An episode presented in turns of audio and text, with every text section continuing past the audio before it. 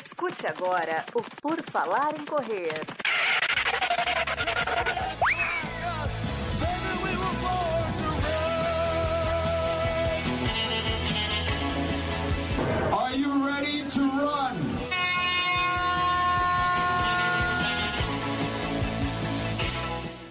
Começa mais um episódio do podcast do Por Falar em Correr. Estamos aqui novamente, ouvinte, ouvinta e todo mundo mais que curte o podcast do Por Falar em Correr nas segundas-feiras, que geralmente é o nosso episódio do podcast de entrevistas, conversando com alguém que pratica, que vive o esporte, seja para conhecer a história de vida dessa pessoa, seja para falar sobre amenidades do mundo da corrida. E hoje nós temos aqui a convidada de hoje, que é advogada, é psicóloga, está cursando educação física, é um monte de coisa. Mel Porto está conosco. Seja bem-vinda, Mel, tudo bem?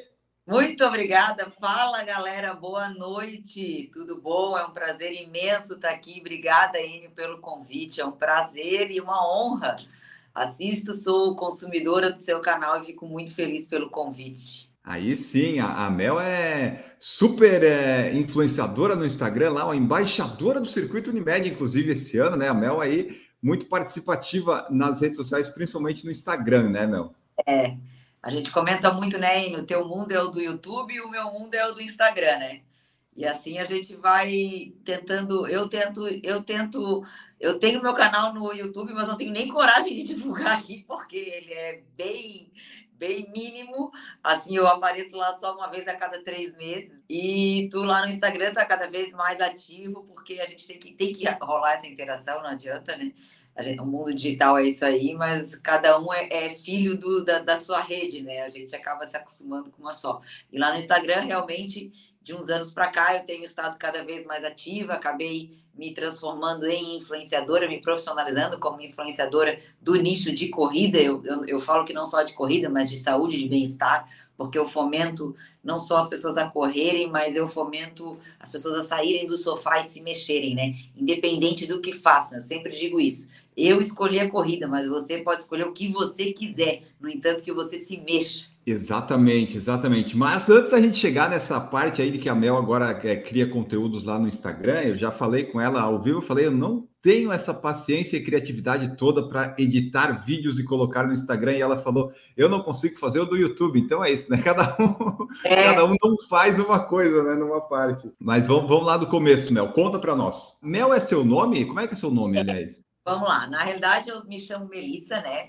Mas eh, tá. se me chamar de Melissa, eu não atendo. Eu me conheço por Entendi. Mel desde, desde sempre. Minha mãe, meus pais, meus familiares, meus amigos, todos me chamam de Mel. Porto é o sobrenome do meu marido, né? Eu sou casada há 17 anos. Uh, eu sou daqui de Floripa, Santa Catarina. Sou advogada há 20 e poucos anos, lá vai pedrada. Tenho 45 anos. Tenho uma filha de 15 anos. Hoje, como tu falaste, já sou especialista em psicologia do esporte. Eu fiz pós-graduação em psicologia do esporte. Eu não sou psicóloga, eu, sou, eu fiz especialização em psicologia do esporte, né? Justamente por estar correndo, por fazer longas distâncias, por ser extremamente é, apaixonada pela, pela questão do quanto a nossa mente é, influencia em todas as áreas da nossa vida, né? E aí eu fiz especialização de um ano na Uninter em psicologia do esporte. Uh, há dois anos eu faço educação física também, sou graduanda em educação física justamente por causa desse meu amor pela corrida, pelo esporte, pela questão de conseguir com o Instagram mudar vidas. Então, eu quis me aprofundar mais ainda nisso e tentar é, melhorar mais ainda, né? atuar mais ainda na vida das pessoas através da educação física. Me formo daqui uns dois anos, mais ou menos. E trabalho também como influenciadora né, do, do nicho de corrida, do nicho de esporte, com mais de 60 mil seguidores ali no Instagram, posts diários, dicas diárias. Eu mostro muito a minha rotina. Todo mundo que me acompanha ali sabe da importância que eu dou em ser verdadeira, em ser autêntica. Então lá eu mostro as alegrias, a tristeza e a dor e a, a felicidade de uma mulher multitarefa que tem ali na corrida, que tem no esporte, a sua fonte de equilíbrio, a sua fonte de força para tocar nessa vida toda. Como é que tu vai me perguntar como comecei a correr, né? É, eu quero saber como é que você começou com esse negócio de esporte de corrida, né? Se, se vem lá desde o começo, quando, quando a Mel era pequenininha, a Melzinha lá, ou foi mais depois de adulta? É, na realidade, assim, eu sou filha de professores de educação física, né? Meu pai e minha mãe são professores, eram, né? São falecidos. Meu pai e minha mãe eram professores de educação física. Uh, sempre pratiquei esportes. Mas naquela fase ali de faculdade, dos 20 anos até os meus 37 anos, foi um delay, assim, de que eu simplesmente comecei a correr atrás da máquina, a trabalhar, fazer faculdade, que é o que acontece com a maioria de todos nós. E ali eu me, fui me distanciando cada vez mais, não só da corrida, da corrida do esporte, quanto de uma alimentação, de uma vida saudável. Eu saí daqui de Florianópolis, eu casei, fui morar em Porto Alegre, que é uma cidade meu Deus, né, dez vezes maior do que a nossa. É, me tornei uma mulher totalmente workaholic, eu trabalhava das sete da manhã até nove horas da noite. E, e essa vida uh, uh, full time, assim, foi me, foi me, me engolindo cada vez mais e me afastando cada vez mais de todo e qualquer tipo de equilíbrio, assim. Aí, em 2015, eu tive, eu perdi de rompante meu pai num infarto fulminante essa história, ela começa triste, mas ela é muito bacana de ser contada. Uh, eu trabalho no primeiro andar, até hoje eu trabalho no primeiro andar, eu sou advogada, como eu falei, trabalho no primeiro andar do meu prédio. E eu estava naquela vida louca, uh, workaholic total. Eu estava para ser aclamada como presidente da associação que eu tinha criado, tinha envolvido todos os, os pares da minha carreira. Eu ia, a gente estava fazendo uma, uma segunda-feira, eu ia entrar numa reunião às oito da manhã para que meu pai fosse buscar a minha filha porque eu não tinha com quem deixar. E ali, eh, quando ele chegou lá às sete horas da manhã para buscar minha filha no meu trabalho, eu não desci um lance de escada do primeiro andar para entregar minha filha para ele, pedi para uma amiga minha entregá-la para ele, porque eu estava justamente enlouquecida nessa coisa do trabalho, nessa reunião que estava para entrar a qualquer momento lá no ático. E aí naquela mesma noite ele faleceu do coração. E eu de idiota que fui, né, por priorizar o meu trabalho, não desci um lance de escada e não vi o meu pai pela última vez, não dei um abraço, não dei um beijo. E eu sempre costumo comentar, ele, quem já viu, já viu meus testemunhos algumas vezes, eles conhecem bem essa frase que eu digo que a minha maior dor foi a minha maior lição. A partir dali, quando eu vi o meu pai naquele banheiro caído no chão, de infarto, com infarto fulminante, eu olhei e falei: o que que eu tô fazendo da minha vida, cara? Mas foi assim, ó, imediatamente, sabe o que é tu ter, tu receber um choque de consciência é, imediato. No segundo imediato dali, toda a minha cabeça mudou e, e, desde aquele dia 16 de setembro de 2015, eu me tornei uma outra pessoa, assim. Eu comecei, eu, naquele ano, eu comecei a, a, eu vendi meu carro, eu me mudei para um apartamento menor, eu passei um ano sem comprar uma peça de roupa, eu comecei a me alimentar melhor, eu procurei um cardiologista, obviamente a primeira coisa que eu fiz, né? É, comecei a praticar atividade física, comecei a me, a me alimentar melhor, comecei a, ficar mais tempo com, com os meus familiares, continuei trabalhando enlouquecidamente como eu sempre trabalhei, mas aí eu botei a minha saúde, a minha família, o meu bem-estar no mesmo patamar de todas as minhas outras áreas, entende? Que é o que a gente costuma não fazer, né? A gente começa a investir no nosso trabalho, investir no nosso futuro, no nosso crescimento, e as outras áreas vão, vão sendo renegadas. E é isso que eu trabalho muito no meu Instagram, é isso que eu tento fomentar o tempo inteiro. Não faça isso, não há necessidade de a gente perder nada para ganhar alguma coisa. A gente consegue sim caminhar e equilibrando os pratinhos e crescendo, galgando com todos eles. E se alguns pratinhos caem, tem que ser os menos importantes, vamos dizer assim, né? Exatamente, exatamente. Na realidade, óbvio que caem, né? Nesses sete anos, desde 2015 até agora, são sete anos que eu comecei a correr, que eu comecei a me alimentar melhor, que eu comecei a, a fazer tudo isso que eu venho falando aqui. E nesses sete anos, muitas coisas aconteceram, né? Também. Uh, um ano depois, a minha mãe teve câncer. Eu passei dois anos, um ano inteiro, na realidade, cuidando dela, o outro ano, uh, né, ela se recuperando, graças a Deus ela se recuperou. Três anos depois, ano, em 2020, é, em plena pandemia, acabou retornando câncer e em 2021 fiquei mais quase seis meses cuidando dela e em 2021 ela veio a falecer. Então, quer dizer, um prato cai, cai, sabe? Mas a gente, eh, com esse tempo todo, com o esporte eh, sendo a tua rotina, sendo a tua, a tua linha de, a tua, a tua fonte de força, a tua fonte de equilíbrio, tu não tu não volta mais para o fundo do poço, sabe? Tu consegue, tu aprende a se tornar mais forte, a, se tornar mais resiliente, tu aprende a, a driblar todas essas quedas de pratos que acontecem na nossa vida e a gente vai aos pouquinhos subindo novamente, sabe? É, o seu caso, né? A gente, eu já entrevistei várias pessoas aqui no podcast. Quando algumas pessoas começam a se movimentar, a se mexer, geralmente é porque ah, elas tiveram um filho, daí querem ter saúde para acompanhar o filho, ou estavam muito gordo, ou tiveram algum ataque cardíaco. No seu caso, não foi contigo, né? Foi com alguém próximo, muito próximo, é. né? Mas daí você viu que talvez pudesse ser contigo daqui a algum tempo também, né? É, na, assim, eu sempre comento que quando eu resolvi correr, não foi porque eu tinha medo de morrer foi porque eu queria viver mais para honrar o meu pai. É, eu e meu pai sempre tivemos uma relação muito íntima, ele era o meu melhor amigo. Quando meus pais se separaram, há muitos anos atrás, na fase de adolescente, eu fui morar com o meu pai. Né, por causa da relação que a gente sempre teve. Então, é assim, eu perdi realmente o meu melhor amigo aqui, sabe? A minha referência como homem, como profissional, como pessoa. E o que eu queria, naquela, naquele momento que eu tinha decidido, é que eu ia viver o máximo possível e cada dia que eu vivesse a mais do que ele viveu seria em honra à vida dele, assim, sabe? É o que ele me deu. Então, realmente não foi. Eu sempre comento que a mudança ela só ocorre por dois motivos, né? Ou pela dor ou é pelo amor, né? Na grande maioria das vezes é pela dor. E, ou pelo amor, como tu dissesse, ah, uma, uma mãe que ama demais um filho e quer viver mais por ele ou é pela dor, né? Uma pessoa que fica doente, tem um infarto e aí melhora, consegue sair do hospital e tem que melhorar os hábitos, né? Descobre alguma doença ou perde alguém. É sempre assim, né? A gente a gente vive meio anestesiado no mundo, né? A gente vai a gente vai fazendo as coisas um dia de cada vez, acordando de manhã, tudo no automático, e o mundo vai passando, um dia vai passando, mais um dia, mais um dia, mais um dia, vai acabando e tu não te dá conta, né?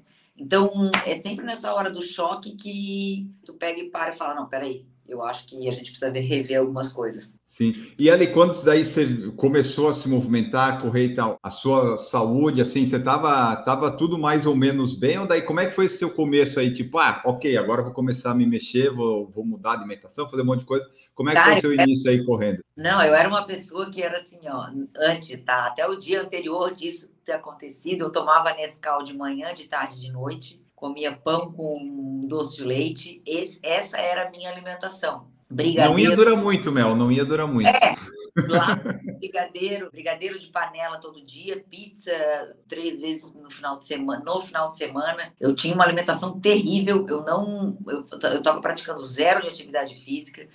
E quando eu resolvi é, é, como é que eu digo, mudar de hábitos, vamos dizer assim, né? Eu comecei direto, primeira coisa que eu fiz foi pela alimentação.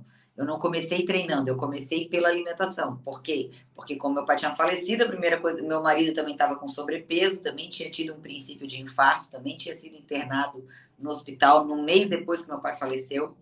E ali ele resolveu que ele também iria mudar de vida. A gente pegou junto. E a primeira coisa que a gente fez foi cardiologista e nutricionista. E ali, cara, eu era uma pessoa que vivia, eu vivia cansada, vivia com dor de cabeça. Eu tomava remédio para enxaqueca, cefalite, quem conhece sabe. Eu era uma pessoa que vivia à base de remédio, assim, sabe? E aí eu comecei de cara já a mudar a minha alimentação. Mudei a alimentação, aquela história toda, né? Sai todos industrializados, começa a investir em comida de verdade, começa a fazer o básico, que nem isso ninguém faz.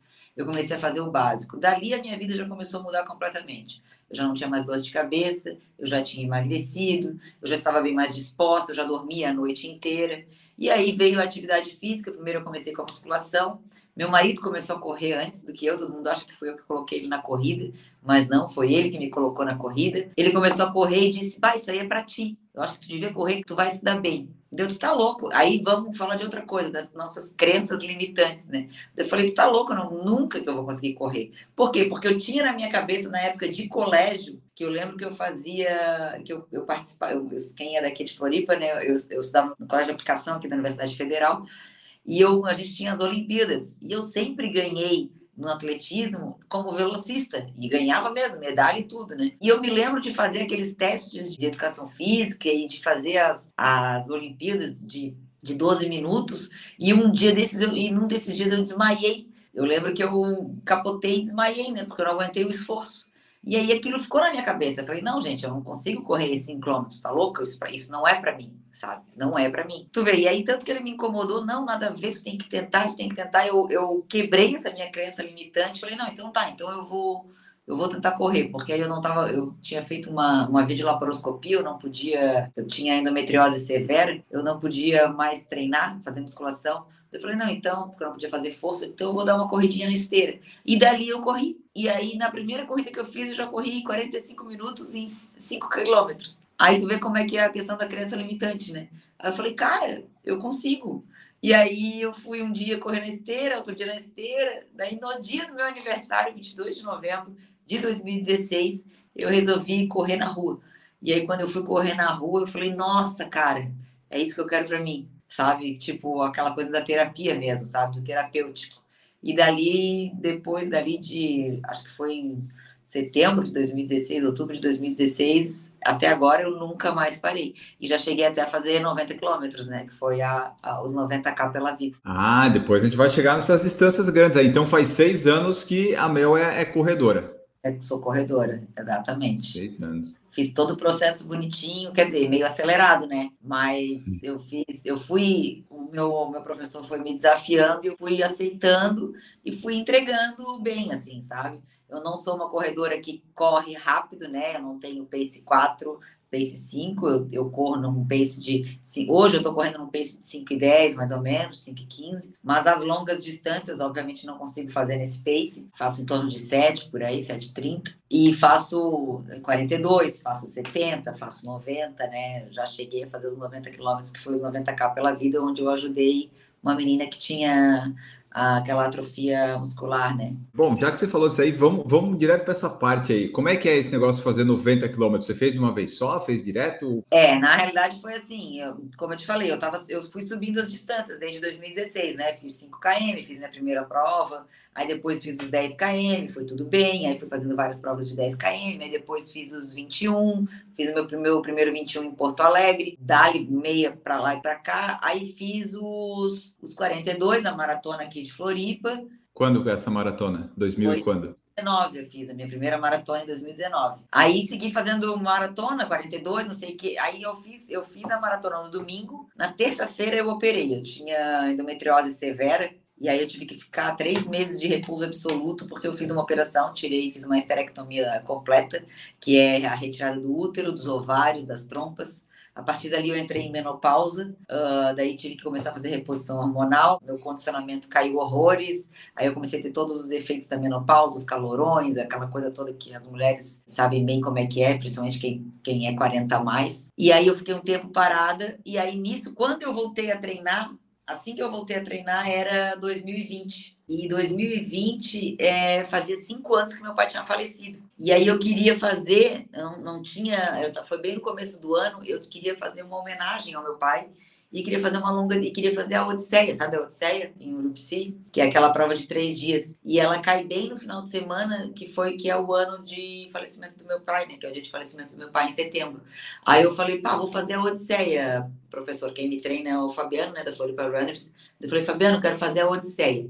Eu tinha feito 42 em agosto de 2019 e já ia passar para 90 em setembro de 2020. Só que aí eu ia fazer em três dias, né? Então, tipo, 30, 50 e 30 dava tranquilo. Eu tinha quase um ano para me preparar. Com certeza eu conseguiria. Só que aí veio a pandemia. E aí fechou tudo. Aí, nesse ano de 2020, como eu estava trancada em casa, eu resolvi fazer especialização em psicologia do esporte, que é uma coisa que a longa distância me me faz eu me apaixonar muito, assim, sabe? Pela força mental que a gente tem que desenvolver quando a gente faz uma longa distância. E aí, uh, com essa coisa da pandemia, eu queria, cara, eu queria muito, sabe, fazer alguma coisa pelo meu pai. E aí eu, tipo, bem despretensiosamente, eu fui olhar qual era a quilometragem que tinha daqui de Floripa até o Santuário da Madre Paulina, em Nova Trento que é onde meu pai está enterrado. Meu pai ele é natural de Nova Trento, né? Como meu pai faleceu, a gente preferiu enterrá-lo lá com a família, com os pais dele, com os outros. Ele tem vários irmãos, né? Então a gente preferiu uh, sepultá-lo lá em Nova Trento. Então ele está enterrado lá. E aí eu fui olhar qual era a distância daqui até lá e dava exatamente 94 quilômetros. Daí eu disse pro, pro meu professor, pro Fabiano, ó, oh, Fabiano, não vai ter a Odisseia, mas vai ter os 90 quilômetros. Eu vou daqui a Nova Trento correndo. Tu acha que eu consigo? Dele assim, Mel, consegue. A gente pode fazer em dois dias, Mel. Deu, não, não. Eu vou fazer num dia só. Eu saio daqui, eu só paro a hora que eu chegar. Pra ele, tá, então vamos. Detalhe, eu decidi isso, sabe quando? Em julho Eu decidi isso em julho. E meu pai faleceu em 16 de setembro. Eu me preparei para os 90K em exatamente 50 dias. E eu corri das 3 horas da manhã, eu corri em 14 horas no pace de 8 e pouquinho, assim, foi um pace de 8 e pouco, porque deu 14 horas porque eu não parei meu relógio, né? Mas eu fiz algumas pausas ao longo do caminho, né? A cada 30 quilômetros eu parei 15 minutos para fazer um recovery, né? Foram duas pausas de 15 minutos para fazer um recovery. E, nossa, e aí foi um movimento louco, assim, sabe? Um dia que vocês puderem, ou quem estiver nos ouvindo, coloque no, no Instagram hashtag 90k pela vida. É, foi um movimento lindo de muito amor e de muita empatia, porque o que, que aconteceu? Quando eu resolvi fazer os 90k pela vida, me apareceu a história da Laurinha, que é a arroba salve a Laurinha, que é uma menina que tem essa atrofia muscular espinhal, né? E ela uhum. tem AMI, e ela precisava de um remédio que custava, é, convertido para real, custava 12 milhões de reais. É um, um, um remédio importado, o Zolgesma. E aí eu conheci a história dela e eu falei, e ela é de Nova Trento. Ah, tá, eu esqueci de contar o detalhe. Ela é de Nova Trento.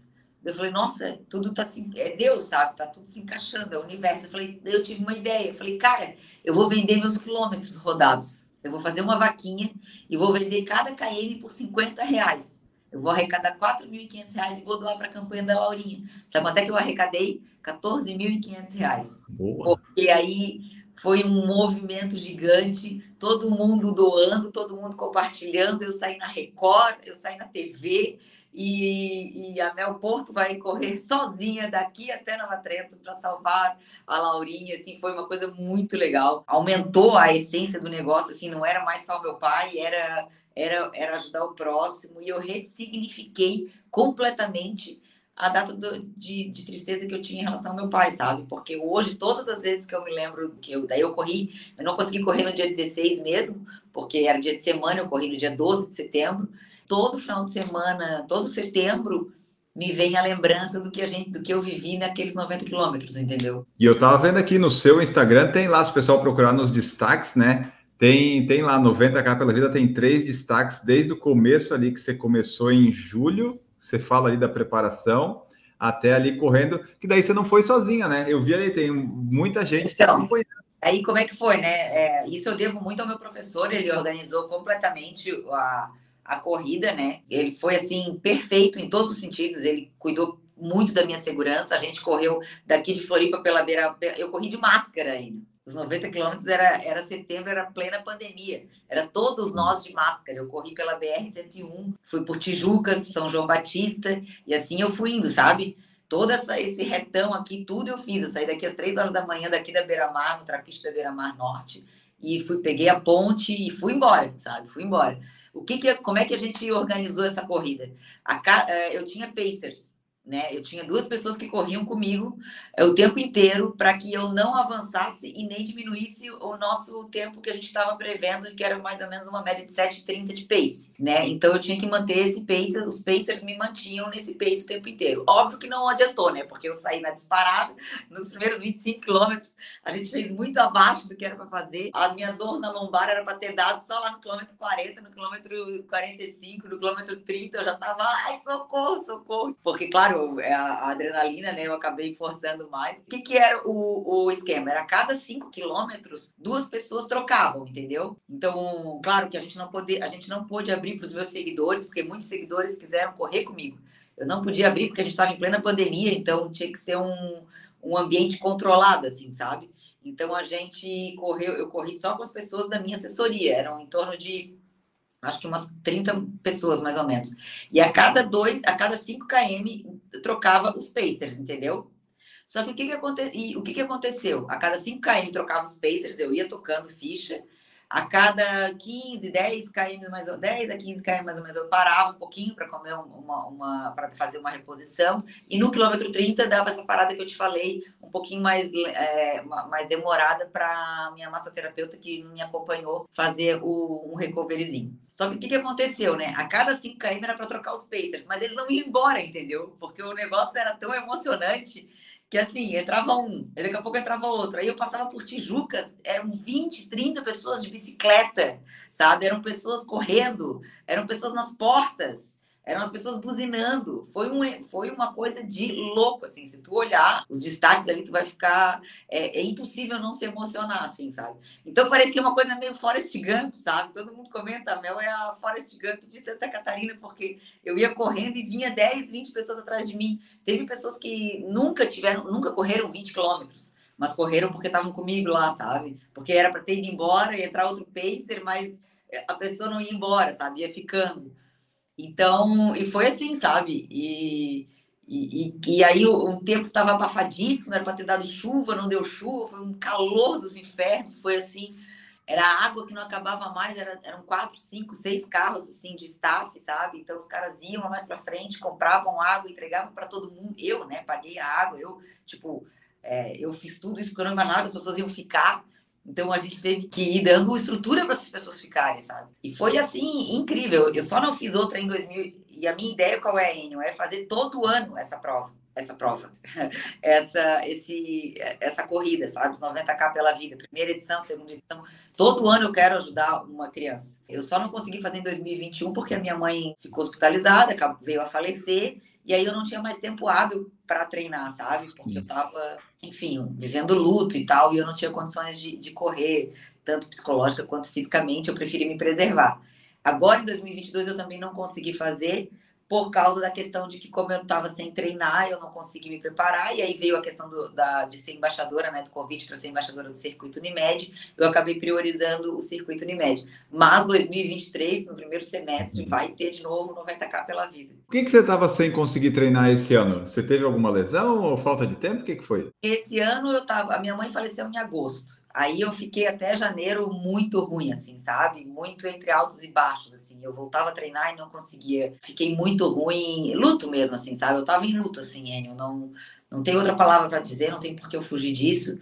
É, foi muito altos e baixos. Eu, eu seguia correndo, porque eu sempre comento isso, em momento algum desses sete anos eu parei de correr, sabe? Mesmo quando a minha mãe estava hospitalizada, eu corria e ia para o hospital ficar com ela. Eu saía do hospital 8 horas da noite e ia direto para beira-mar correr, ah, porque a corrida para mim sempre foi terapêutico, então eu a corrida eu nunca deixei. Mas eu parei de fazer musculação, de fazer fortalecimento, eu parei de, de, de me alimentar bem. Aí a minha mãe faleceu em agosto, em outubro eu fiz a Rio do Rastro, né, de 2021, para ver se eu conseguia me reerguer, sabe? Fiz, quase quebrei no quilômetro 24, cheguei a ter uma, uma, uma, uma câmera muito forte, caí no chão, consegui completar a prova, mas foi, não foi bacana. Dali eu desenvolvi uma facite plantar, que eu só consegui curar aqui por abril, mais ou menos, desse ano já, sabe? E aí, pô, 90k, cara, tu tem que estar tá zerado, sabe? Tu tem que estar tá assim, ó. Agora, por exemplo, como eu tô me sentindo agora, eu tô completamente zero. Tô, eu tô até melhor do que eu tava quando eu resolvi fazer os 90 os primeiros, sabe? Porque naquela época eu ainda tinha problema de quadril, eu tenho problema de quadril, tenho impacto femoral acetabular. Eu achei que eu não fosse conseguir completar os 90, sabe? Mas aí é, consegui, fechei. E nesse ano nem isso eu tenho, sabe? Agora eu tô assim, ó, zerada de dor, graças a Deus. Agora a Mel tá até conseguindo correr mais forte, correr mais rápido. É, daí, daí foi. Então, daí o que acontece, né? Eu sou uma eu, eu gosto da longa distância, eu sou uma mulher que curte, como eu falei, a parte terapêutica da corrida. Então, para mim, a longa distância é aquela, aquele, aquela navegação de cruzeiro, assim, para mim é o ideal, sabe? É o que mais mexe com a minha cabeça, mexe com o meu bem-estar, assim. É, só que aí eu não podia fazer longa distância por causa disso, porque minha, meu pé doía demais. Toda vez que eu tentava meter 20 quilômetros, eu não conseguia pisar no dia seguinte. Eu falei, cara, não vai rolar. E aí surgiu a história do convite para ser embaixadora do circuito Unimed, e lá eles só têm 5 e 10 km de prova de distância. Né? Porque é, é, é um circuito que é justamente para fomentar as pessoas a saírem do sofá, começarem a correr, então eles não investem nas grandes distâncias. É só 5 e 10. E aí, poxa, eu queria alguma coisa para me desafiar, assim, sabe? Eu falei, cara, eu vou tentar correr mais rápido.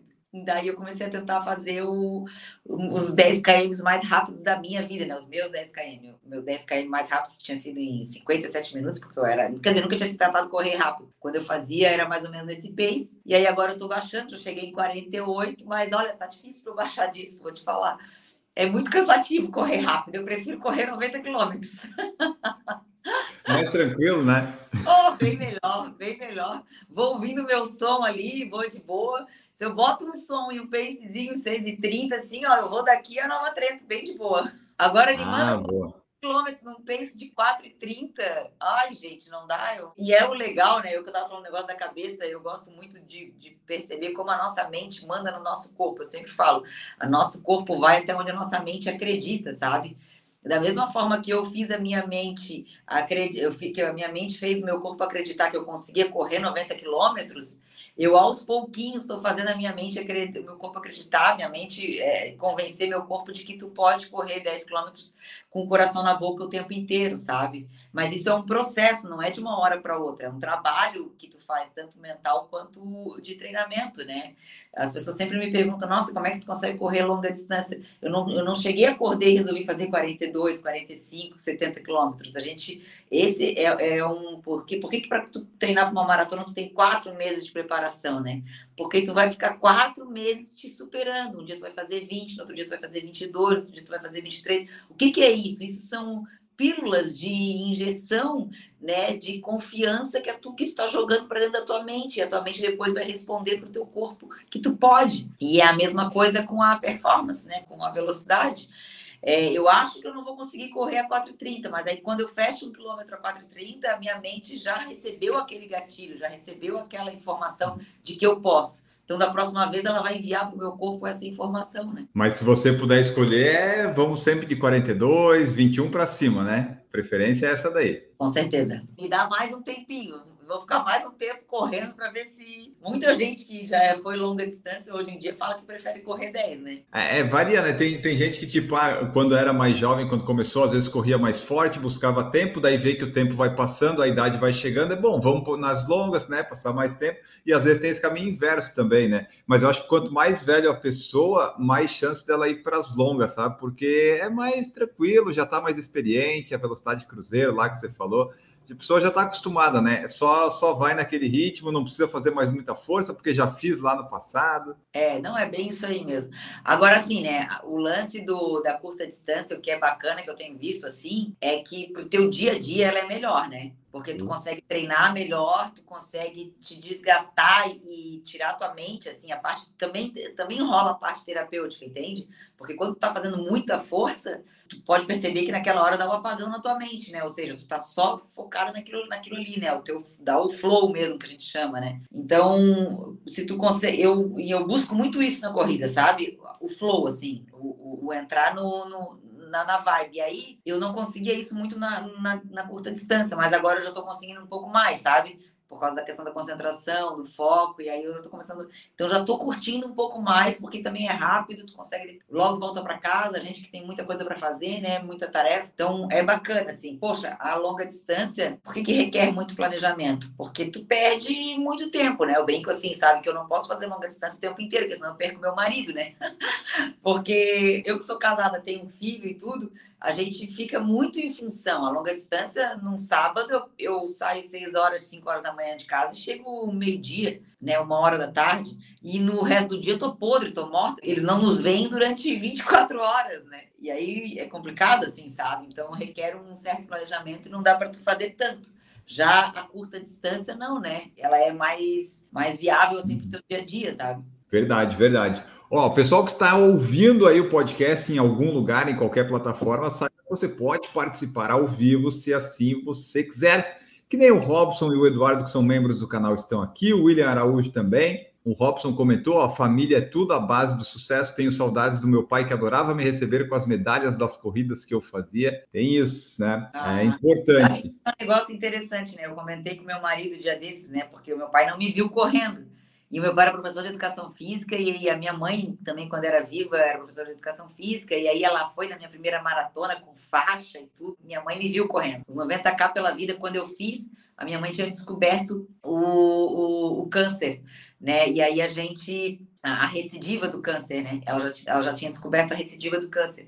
E aí eu fui lá na Madre Paulina, quando eu, quando eu cheguei lá, pedi por ela também. Eu fiquei um dia comentando com meu marido, poxa, meu pai ia amar, né, ver isso tudo que eu tô fazendo, assim, sabe? E aí ele falou, meu marido falou, é, mas tu sabe que eu acho que se teu pai tivesse vivo, tu não estaria correndo, né? É, é, engraçado isso, né? Como é que são as coisas da vida. Por isso que eu, eu agradeço ao meu pai até depois que ele partiu, porque foi ele que fez com que a minha vida hoje se tornasse isso que é, sabe? É, e pela sua alimentação que você falou, eu não sei se você ia estar aqui em 2022, sabe? Porque com brigadeiro e pizza todo dia, nem eu tenho essa alimentação nos meus áureos tempos. Eu tinha, eu era, nossa, eu era péssima de alimentação, péssima. Até hoje eu ainda gosto muito do doce. O doce ainda é o meu calcanhar de Aquiles, assim. Mas, nossa, não dá nem para comparar, assim, o que era naquela época. E esse negócio de, de alimentação é muito louco, né? Porque as pessoas, elas acham, assim, que, ah, eu quero emagrecer, por exemplo, eu quero mudar de vida. E aí, o que que acontece, né, Enio? Elas querem mudar de vida e, assim, elas tinham uma vida que nem a minha, por exemplo, totalmente alcoólica, totalmente uma alimentação terrível, nunca saíram do sofá e de uma hora para outra, elas querem mudar completamente a vida delas. Gente, isso não vai dar certo. Se você está me ouvindo e você está tentando fazer isso, pensando assim, ai, não, em 1 de janeiro de 2023 acabou, eu vou mudar de vida, esquece. Isso não vai acontecer, eu já estou te avisando. E aí tu vai viver a vida inteira num ciclo de tentativa e frustração, tentativa e frustração, mandando para o teu cérebro um monte de comando de frustração e vai ficando cada vez pior, sabe? Então, assim, se eu, se eu posso te dar um conselho, se tu quer mudar de vida, quer mudar de hábitos, é Comece por pequenos hábitos, entendeu? E começa agora, não precisa de uma. Ah, começar na segunda-feira. Por que, que tem aquela frase tipo, ah, tá deixando tudo para segunda-feira? Não, começa hoje. Não é tipo assim, cortar tudo hoje sabe? Não, beleza, tu quer comer, mas cara, faz a limpa no teu armário num dia, no outro dia no buffet, em vez de tu comer um arroz normal, tu come um arroz integral. No outro dia, em vez de tu, se tu mudar um hábito por mês, em um ano tu mudou 12 hábitos, entende? Em vez de tu querer pegar esses mesmos 12 hábitos e trocar em todos eles em um mês, tu só vai aguentar um mês de privação total, sabe? É verdade, né? Não dá assim muito brusco, né? Assim a pessoa não, não, não aguenta. A mudança ela é ela ela prescinde é, de constância, sabe? É, impress, ela é, é imprescindível que, que exista constância para haver a mudança. A mudança não ocorre se não, se, ela, se não houver constância. E a constância, ela só acontece quando tu sai da tua zona de conforto e quando também tu aprende a estar confortável na tua zona de desconforto, entendeu? Essa que é a grande realidade. As pessoas, elas não querem ficar fora da zona de conforto porque elas se sentem desconfortáveis. Mas aí tu tem que começar a se sentir confortável dentro da tua zona de, de, desconforto. Eu costumo comentar muito isso. Ah, como é que tu evoluiu tanto? Como é que tu consegue fazer longa distância? Porque eu aprendi a ter conforto no desconforto. Essa que é a grande realidade. Eu não me contento mais em estar confortável. Eu lembro que em Criciúma, na etapa de, da Unimed, foi quando eu bati o primeiro sub-50, esse, né, dos 10 km que para mim foi um marco, né? E aí e eu me lembro de eu ficar os 10 km, eu fiquei em os 10 km inteiros falando assim para mim mesma igual um mantra. Era um desconforto, era um desconforto, Melissa, era um desconforto. E quando eu tô brava comigo mesma, eu me chamo de Melissa. Era um desconforto, Melissa. Era um desconforto. Melissa. Eu fiquei igual um mantra, assim. Eu sabia que se eu descesse pro confortável por um segundo, eu perdia um minuto lá na frente, entendeu? Então eu fiquei assim. E, e se tu não trabalhar tua mente para aprender a viver no desconforto, tu nunca vai sair do lugar onde tu tá. Fato. O Francisco Ivan aqui, ó, ele colocou boa noite. Tem circuito Unimed este ano em São Luís? Eu quero saber, o seu negócio de ser embaixador do circuito Unimed é aqui em Santa Catarina apenas. Você sabe se no Brasil tem mais alguma coisa além? Aqui em Santa Catarina eu sei que ele é bem comum e tradicional, né? Tem quase todo ano, eu acho, né? O circuito Unimed Santa Catarina tem todos os anos, só não teve no, na, na época da pandemia, 2021, mas ele tem todos os anos. E não, é só aqui em Santa Catarina. Pode ser que alguma federação estadual de outro estado tenha algum circuito regional em outros estados, mas eu não tenho ciência. E nem o Google aqui, ó, porque eu procurei rapidinho, você digita circuito Unimed, só aparece Santa Catarina. Então eu acho é, que é algo muito específico daqui. Eu acho que é a iniciativa de Santa Catarina. A gente tem aqui, é, eles fizeram aqui esse ano, foram 18 etapas em várias cidades, Jaraguá do Sul, Joinville, Blumenau. Você está indo em todas? Não, eu estou indo em uma etapa por mês. Agora, dia 20 de novembro, eu vou a Itajaí, que é a, a, do mês de novembro, e em dezembro, dia 11 de dezembro, eu vou a Chapecó. É muito bacana, é um circuito que várias empresas deveriam trabalhar. Eles fomentam muito o esporte, a saúde, eles têm uma mandala onde a gente, o corredor que fizer seis provas ganha a mandala para colocar as medalhas. É, a estrutura, é, eu acho, não sei se tu já fez alguma prova deles, Enio, na época que teve aqui na Beira Mar, é muito bacana, sabe? Não perde para nenhuma uh, organizadora, assim, eles são extremamente responsáveis. A de Floripa, que, que teve aqui, foi um sucesso total, foi ali na Beira-Mar do Estreito. E para mim é uma honra, né? Porque a, a ideia da Unimed é justamente cuidar das pessoas, é fomentar a saúde, que é muito, casa muito com a minha forma de ver o esporte, né? Que é, eu acho assim que eu curto a questão da performance, admiro quem corre por performance, mas a gente sabe que performance não está ligado à saúde, né? Não está ligado à longevidade. E aí, como o meu foco, né, em razão de tudo isso que eu já te contei, da questão da, do meu pai e tudo, é, é, ser, é ter uma vida longeva, a minha ideia é praticar esporte por saúde, né? É bem bacana, é um evento bem. É, dependendo das etapas, tem etapas que tem 800, 800 corredores, 2.000, 1.500, depende do tamanho de cada cidade e de cada etapa, né? Mas é muito Esse, legal. É isso aí. Esse ano em Florianópolis, a etapa que teve foi no feriado, na quarta-feira do 12 de outubro, lá da, do feriado Dois... da Nossa Senhora Dia das Crianças. 2 mil corredores. Bom, e daí, né, a gente estava conversando aqui, você conversando da longevidade e tal, você tem um Instagram, que nós falamos um pouco lá no começo, e no Instagram, quem olha assim o Instagram hoje, talvez, né, se a pessoa não for olhar ali os destaques e conhecer a tua história, talvez eu pensar, nossa, mas não tem como eu chegar a fazer isso tudo que a Mel fez, não sabe o, o passado, às vezes, né? Porque ali você está sempre fazendo exercício, fazendo treinos de mobilidade, corrida, e tá lá empolgada, gravando e tal, passando né, motivação para as pessoas, mas até chegar ali, né? Tem todo um processo, né, meu? Como é que foi essa parte de chegar ali e ter um Instagram que hoje é, como você falou, né? Não é um Instagram assim que a pessoa vai ver, ah, super performance. Vai ter alguém que pratica atividade física quase diariamente, de todas as formas. Na realidade, no Instagram você vai encontrar uma mulher real, com problemas reais, que colocou o esporte como prioridade na sua vida, junto com inúmeras outras prioridades. Tu não vai encontrar ali uma, uma, uma blogueira que só faz, só pratica esporte sabe? Tu não vai encontrar ali uma atleta profissional, tu não vai encontrar ali uma, uma profissional passando treino, não. Hoje, por enquanto, até agora, naquele Instagram, tu encontra uma mulher de 45 anos, casada, profissional, advogada e que usa e que tem o esporte ali todo santo dia como prioridade. Por isso que eu treino de manhã, antes de tudo, antes de todo mundo. Agora não mais que a minha filha já está grande, né? Mas quando eu comecei, ela era nova, eu treinava antes que a casa acordasse. Eu sempre comentei isso, eu treinava antes que a casa acordasse, porque era o horário que eu conseguia. Então, assim, não tem desculpa. Dá para fazer, tá? Só não faz quem tem, assim, claro, realmente grandes é, problemas. Às vezes os filhos muito pequenos, às vezes alguém doente para cuidar. Mas, assim, na grande maioria, tá? Na grande maioria, nós mulheres conseguimos sim. Como que a gente vai conseguir treinar e ser mulher e ser multitarefa e ter mil funções e tirar nota 10 em todas as áreas?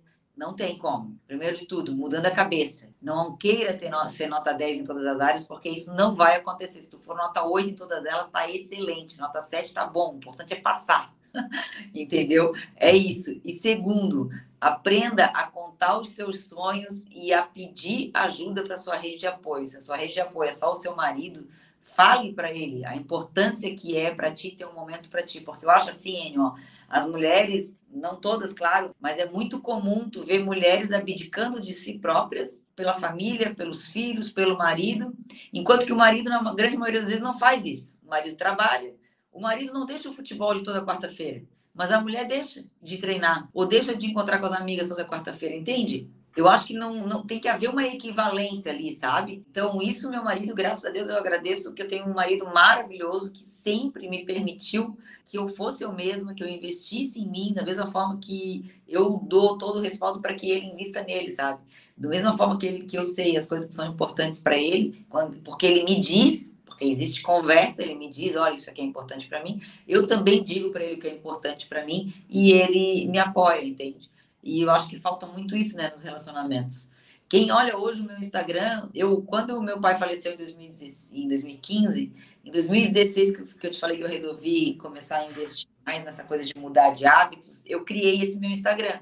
Só que esse meu Instagram, ele era o projeto 40 Health, quando meu pai faleceu, eu tinha 37 anos, eu prometi para mim mesma que aos 40 anos eu ia fazer 40 anos, eu ia estar saudável. E aí eu criei o projeto 40 Health.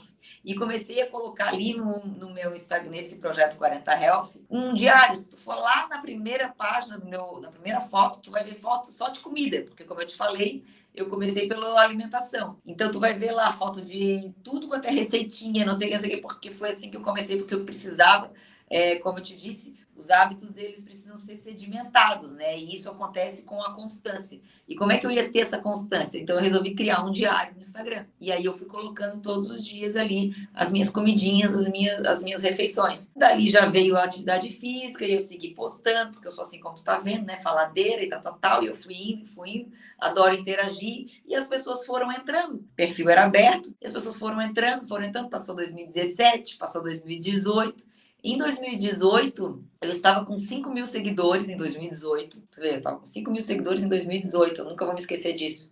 Já corria, já tinha feito meia maratona. E a, o Rei e Rainha do Mar, sabe aquela prova Rei e Rainha do Mar? Os organizadores do Rei e Rainha do Mar fizeram uma prova aqui em 2018, em março de 2018. E aí eles me, me chamaram no Instagram e me convidaram para ser embaixadora da prova. Tu vê? Eu com 5 mil seguidores.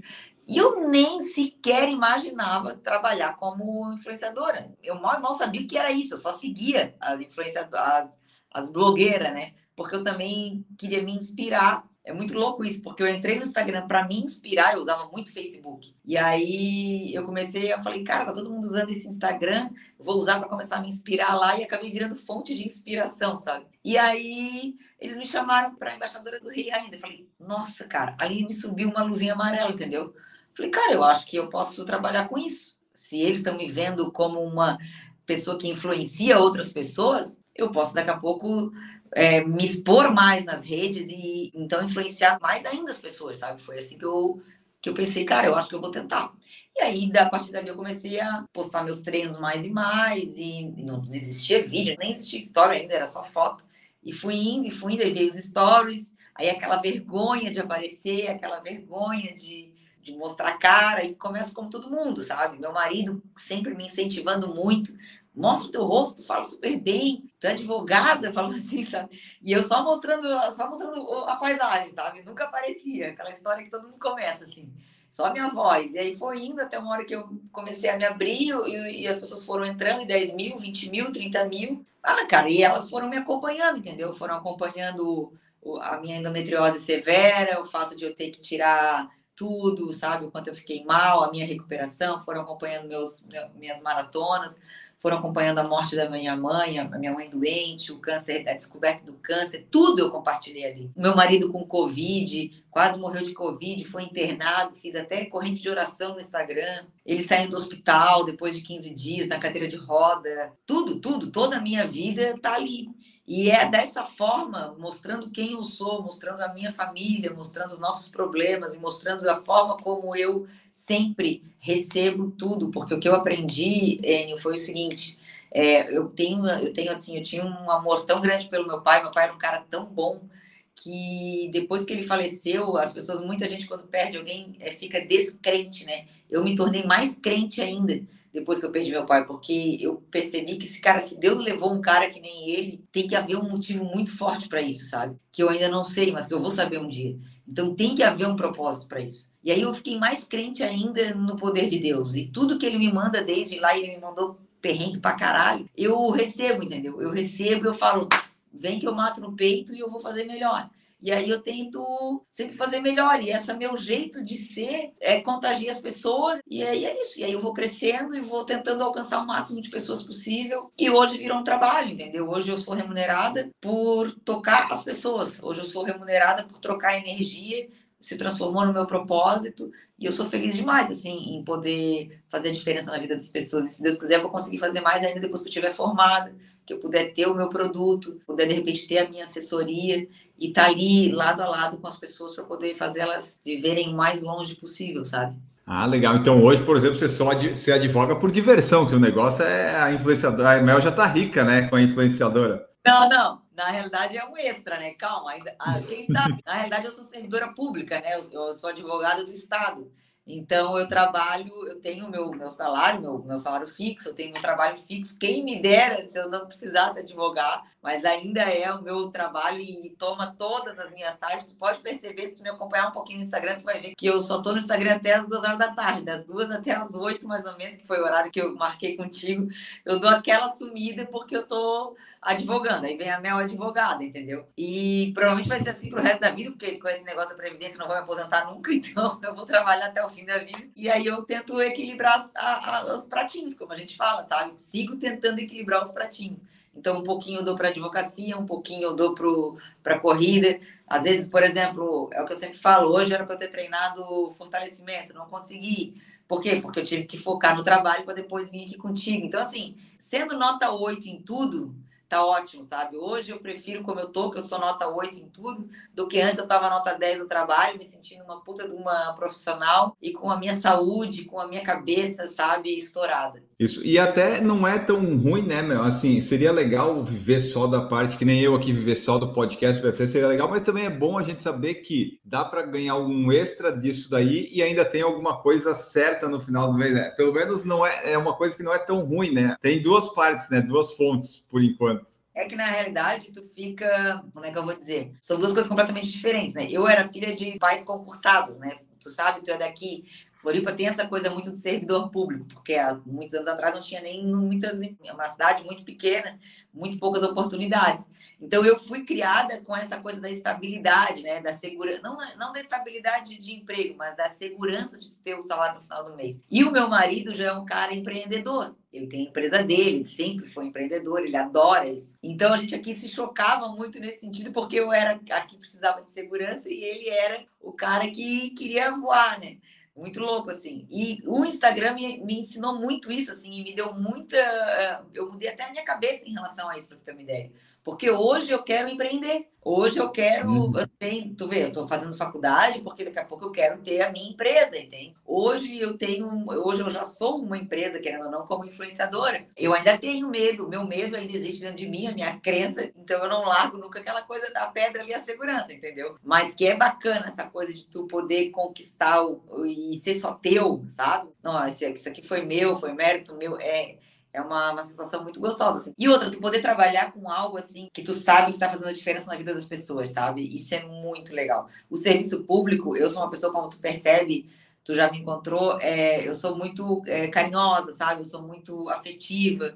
Então, eu gosto muito dessa troca sabe, é, entre, entre as pessoas, entre os seres humanos, e o serviço público ele te afasta um pouco, né, dessa convivência, assim. É aquela coisa, cara crachado, fica sentado ali na tua mesa, tu faz os meus prazos, sou eu esse computador aqui, e deu pra bola, assim. Então, o Instagram me devolveu uma parte da minha essência, assim, sabe, de estar tá conversando, né, interagindo, e, poxa, se eu consigo, com a minha essência, mudar a vida de alguém, melhorar a vida de alguém, e ao mesmo tempo ser remunerada por isso, daí é perfeito, né? Melhor ainda. Exatamente, né? Porque a gente até gosta, faz o nosso trabalho que nos remunera, mas se pudesse ter só o que a gente gosta, né? Só ficar aqui, se eu ficasse aqui tipo flow, ficar cinco dias por semana falando cinco horas, ah, beleza, falar, mas ainda não chegamos nisso, mas quem sabe, né? É, quem sabe. é, é isso aí. Mas é muito legal. Quando eu, hoje, quem não, se alguém estiver nos ouvindo aí não me segue, por favor, sigam lá, porque vocês vão curtir é, eu acho muito bacana a, quando eu encontro as pessoas assim, sabe, nas provas, para ter uma ideia de pessoas que realmente se emocionam, sabe, Enio? Que choram, inclusive, quando me veem. Não é por mim, por, não é ah, porque eu estou vendo a Mel, sabe? É porque o que eu fiz na vida delas, entende? É, o fato de, eu, de elas conseguir, de eu conseguir, não é, não, não, não sou exclusiva né? pode acontecer com outras é, que elas seguem também, mas eu digo assim, como é bacana, sabe? Como é revigorante tu perceber que tu que alguma coisa que tu falou, sabe? Que às vezes é só uma coisa que tu pensa, sabe? É só uma opinião tua ou é só uma sensação que passou pela tua, pelo teu dia, porque eu exponho muito todas as coisas que eu penso, ou só pelo fato de daqui a pouco eu ter tido a coragem de expor aqui a dor que eu estava sentindo pela perda da minha mãe ou pela por ela estar no hospital, isso tocar outra pessoa e fazer com que ela se levante do sofá, vá treinar, porque como tu, tu no teu trabalho, cada pessoa que tu faz levantar do sofá Cara, é um ano a mais que ela tá ganhando de vida. Tu sabe o que tu tá fazendo? Olha a diferença que tu tá fazendo na vida de alguém. A gente não se dá conta do tamanho da nossa responsabilidade e do tamanho da nossa, sabe? Da, da nossa força mesmo.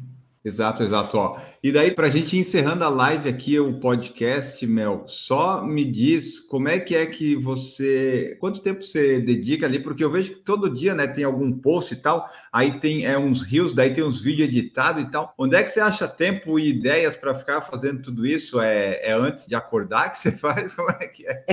dormindo. Tem dias que tu mal consegue dormir com um monte de coisa na cabeça que tu levanta e vai anotando, assim, sabe? Não, na realidade é durante o dia, né? Hoje eu passo full time com o celular na mão, né? E aí tu fica o tempo inteiro, eu vou muito no TikTok para tu pegar muita referência eu sigo pessoas de outros nichos, né? Porque daí tu pega os outros nichos, o que tá, o que tá acontecendo nos outros nichos, tu traz para o nicho da corrida, tu adapta. Eu tenho algumas pessoas que eu conheço que são muito amigos do meu marido, que eles falam, cara, eu fico admirada que a Mel, ela consegue tudo, ela vira conteúdo na mão dela, sabe? Sei lá, se o óculos quebrou, ela tá bem, fala do negócio do óculos, da psicologia do óculos. e é mais ou menos como eu faço mesmo, assim. Tudo eu transformo em alguma coisa que eu sei que pode dar um estalo na cabeça de alguém, entendeu? Então, eu é, estou o tempo inteiro pensando em como que eu posso fazer com que aquilo que eu esteja vivendo possa afetar positivamente a vida de alguém, sabe? Aí a minha vida é cronometradinha, né, Enio? Eu acordo de manhã, faço meu café, tomo, tomo meu café, vou treinar, volto do treino, já fiz o vídeo lá no paro meia hora a mais para fazer os vídeos no treino, Aí volto, faço a edição rapidinho. Só que com a prática, tu, com o dia a dia, tu acaba virando um as da, da edição. é que nem é, tu no YouTube tu tá aí papapá rapidinho, tu edita tudo. Eu, meu Deus, se eu ficar no O dia que eu fizer um vídeo, eu tô até hoje, tô um mês pra fazer para postar um vídeo no YouTube, até hoje não terminei. É, pois é, né? Você é mais do Instagram, você já edita tudo ali. O meu é mais do, do YouTube do computador. Mas já que é tudo cronometradinho, o nosso episódio também vai, vai chegando ao fim aqui, porque nós conhecemos um pouco da história da Mel. Aliás, este episódio, para quem está ouvindo, provavelmente é o episódio com o sotaque mais manezinho que já esteve presente, né? Porque acho que é a primeira vez que eu faço ele com 100% com as pessoas do podcast. Você nasceu em Florianópolis e nascido aqui, né? Carlos Correia. Ah, então o meu foi na Carmela Dutra, que eram as duas opções. Ah, né? brigar, hein? Vamos se brigar. Para quem não é. sabe aqui, para quem tem ó, a galera da faixa dos 30 para cima aqui, todo mundo ou nasceu na Carlos Correia ou na Carmela Dutra. Então tem uma, uma rixa aqui na aqui Como aqui a gente não tem time de futebol, a gente briga por, por maternidade, né, Enio? É por aí, é por aí. Mas então é isso, pessoal. Esse foi nosso episódio hoje, 100% de nascidos em Florianópolis. Acho que nunca aconteceu, mas se aconteceu faz muito tempo. Então esse foi nosso episódio com a Mel Porto.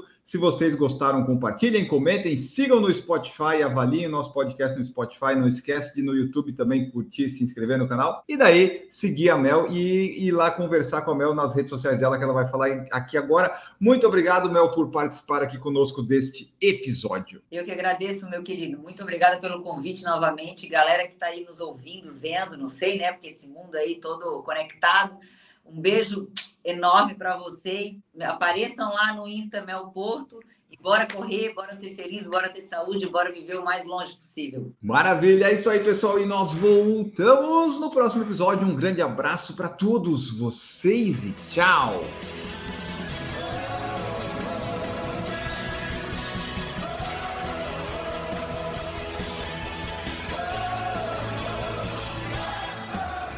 Produção por Falar em Correr, podcast multimídia.